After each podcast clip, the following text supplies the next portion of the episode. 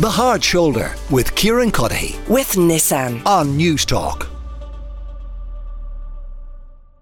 Right now, though, we want to talk about the CSO. So they've released uh, what might be described as the numerical state of the nation. So this is a kind of the year in numbers, 2023 in numbers, what the what that year looked like as it comes to an end and another year starts. And with me to talk through uh, the findings and those numbers. Dan O'Brien, who's chief economist at the Institute of International and European Affairs, and John Fitzgerald, adjunct professor in economics at Trinity College Dublin. Gentlemen, you're both very, very welcome to the show.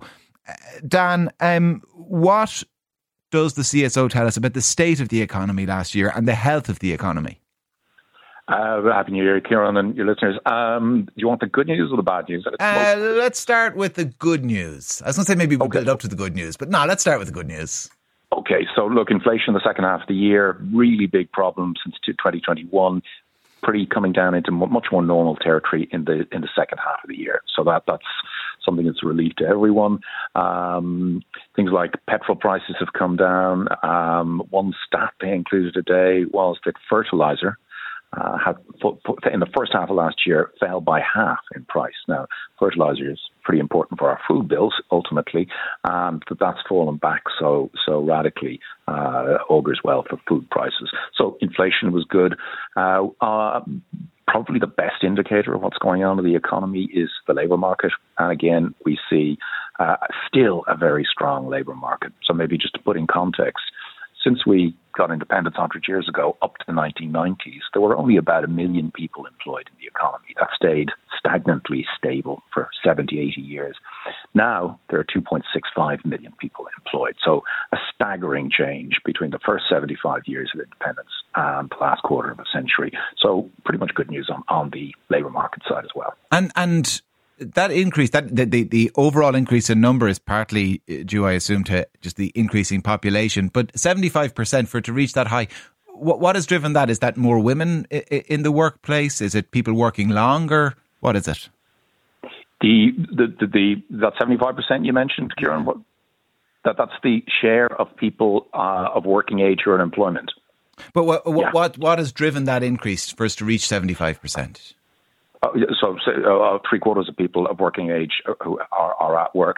A lot of things, uh, as you say, um, more women working, and we've particularly seen a, a bump up in the share of working age women at work since the pandemic. So it seems that the work from home thing has freed up a lot of women or allowed women to take up jobs alongside uh, childminding and other duties that wasn't possible for those people in the past. So there's been a, a bump up in that area as well. What's the bad news then, Dan? Well, the bad news is that we do an awful lot of trade. This, this, economy, the reason this economy has grown over the past quarter century has been because of international trade. One of the two really big engines of international trade is the pharmaceutical industry. What we saw last year, very unusual uh, over recent decades, is a decline in the amount we were earning from abroad in the sale of pharmaceutical and chemicals. So that was a slightly worrying thing. It may be some, you know, sort of pullback from the, the spike during the pandemic when obviously those sort of products were in big demand globally. Um, but you know, there are worries around the pharmaceutical sector. The world's becoming more protectionist, particularly the United States, and we have a very close relationship with the United States. Um, so that, that, that may be a bit of a dark cloud. Uh, John Fitzgerald, I mentioned, is with us uh, uh, as well. John, what for you stood out amongst the uh, figures released by the CSO today? Um, I think that the fact that inflation has come down uh, uh suddenly, uh, very ra- uh, to, to, quite a low level, shows that the central, the ECB's jo- job is is it's, it's working. Um, uh, I also think the employment figures for me all along are the most reliable on what's happening in the economy. And employment in the first nine months of this year is up 4%. Hours worked are only up 2.5%. And Dan identified the pharmaceutical sector. And if you look at manufacturing, hours worked are down in manufacturing. So it looks as if what happened was the pharmaceutical industry was producing um, stuff for vaccines. Very profitable, they really geared up to do that. And of course, that's fallen off dramatically this year. Rather than firing the people, they've re they're reallocating them to somewhere else. So their hours worked are down. So I don't think that this is going to be a long term neg. Like if they if they were going to stop producing, they'd fire people. They're not. Um, so I think that this is a temporary hiccup there. One other hiccup is it with Apple. Apple's profits were down last year last year because the iPhone 15 they weren't able to launch it because of problems in China due to COVID at the end of the previous year. Um, uh, uh, they've launched it, and uh, give or take what happens with o- other issues in the US with their watch, um, profits are probably going to return. So I think the multinational sector is going to be okay this year um, as well as la- uh, last year. Uh, uh, Dan, when you look into the tea leaves, then what do you suspect is going to happen? But with the multinational sector, you know, there's been mention of the pharmaceutical industry within that sector as well, and more broadly with the economy. Well, look, one of the positive sides is that on, we, we earn as much in the sale of services, particularly uh, the sale of computer services. So the two big export engines in the Irish economy are the pharmaceutical sector and the tech sector. Now, there was a big concern about 15 months ago that there was going to be a big shakeout in tech. What do we see? The latest figures for exports of tech computer services hit another record in the in the in the latest quarterly numbers. So the tech, the concern about the tech wobble never really materialized. Now, as John says, it's perfectly possible that the wobble in the pharmaceutical sector may be temporary. I may be a little bit slightly more pessimistic about that, or maybe less optimistic, uh, but time, time will tell on that.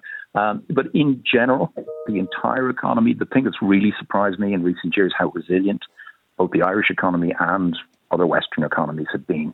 You know, if you went back just even a year ago, there were really apocalyptic um, forecasts for, for how things could go. And really, you know, the U.S. economy is booming. Europe, Europe is doing, you know, not great, but surprisingly well, and unemployment is low.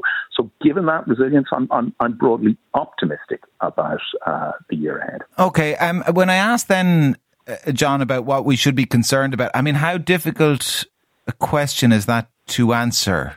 Given uh, uh, uh, this conversation in 2020 mightn't have mentioned COVID, and in 2022 certainly wouldn't have mentioned uh, the invasion of Ukraine? Well, uh, there are all sorts of things that can go wrong. The uh, volcano Katla in Iceland could explode, which could cause major disruption in Europe. Um, who, these are things that are unpredictable. Um, there's uncertainty. The corporation tax receipts, which are keeping the government going, um, um, they're probably okay for this year, but longer term, there are risks there. Um, and tackling climate change is going to be expensive. Um, so and what's sorry, what's longer term there, John? Because you know we've been hearing warnings from Paschal Donohoe and others for some time. You know that we can't become reliant on this. You know, long term, the numbers are going to start going in the other direction. Uh, we don't know whether they will. They may it, it may continue indefinitely, but it, it, it depends on what happens in the United States um, and U.S. tax law. Um, and that is not something we can control, and it is not something that uh, U.S. politics is not predictable at this stage. So I think, um, I, I, but for this year, I think um, for households, what matters is how their income after tax is moving relative to their costs. And wage rates are growing at around 5%. Prices are probably this year going to grow about 3%. So where it, they were about line ball last year in 2023, people were um, lost out very significantly in 2022. This year, they're going to catch up. So with household income after tax rising, um, people are going to be better off. The bulk of people. Uh, there may be some people with uh, big mortgages or whatever may have a problem, but for the bulk of people, they're going to be better off with wages going up um, and taxes not going up. So, Dan, is it kind of domestically the situation looks pretty healthy? If if if anything blows us off course, it's going to be global economic trade winds.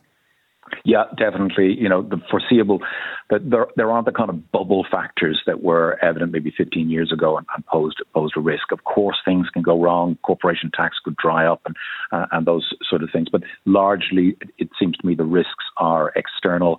That, for example, you know, things could get much worse in the Middle East and oil prices could could soar. There could be a closure of of, of sea lanes and and the supplies disrupted of, of oil, and we could have a you know another big bump, and that would feed through to inflation. So yeah, the things that would certainly worry me about derailing the Irish economy in the short term are the international factors rather than domestic. All right. Uh, John Fitzgerald is the adjunct professor in economics at Trinity College, uh, Dublin. Dan O'Brien is chief economist of the Institute of International and European Affairs. Uh, thank you both very much uh, for joining me here on the uh, show. The Hard Shoulder with Kieran Cuddihy. With Nissan. Weekdays from 4 on Newstalk.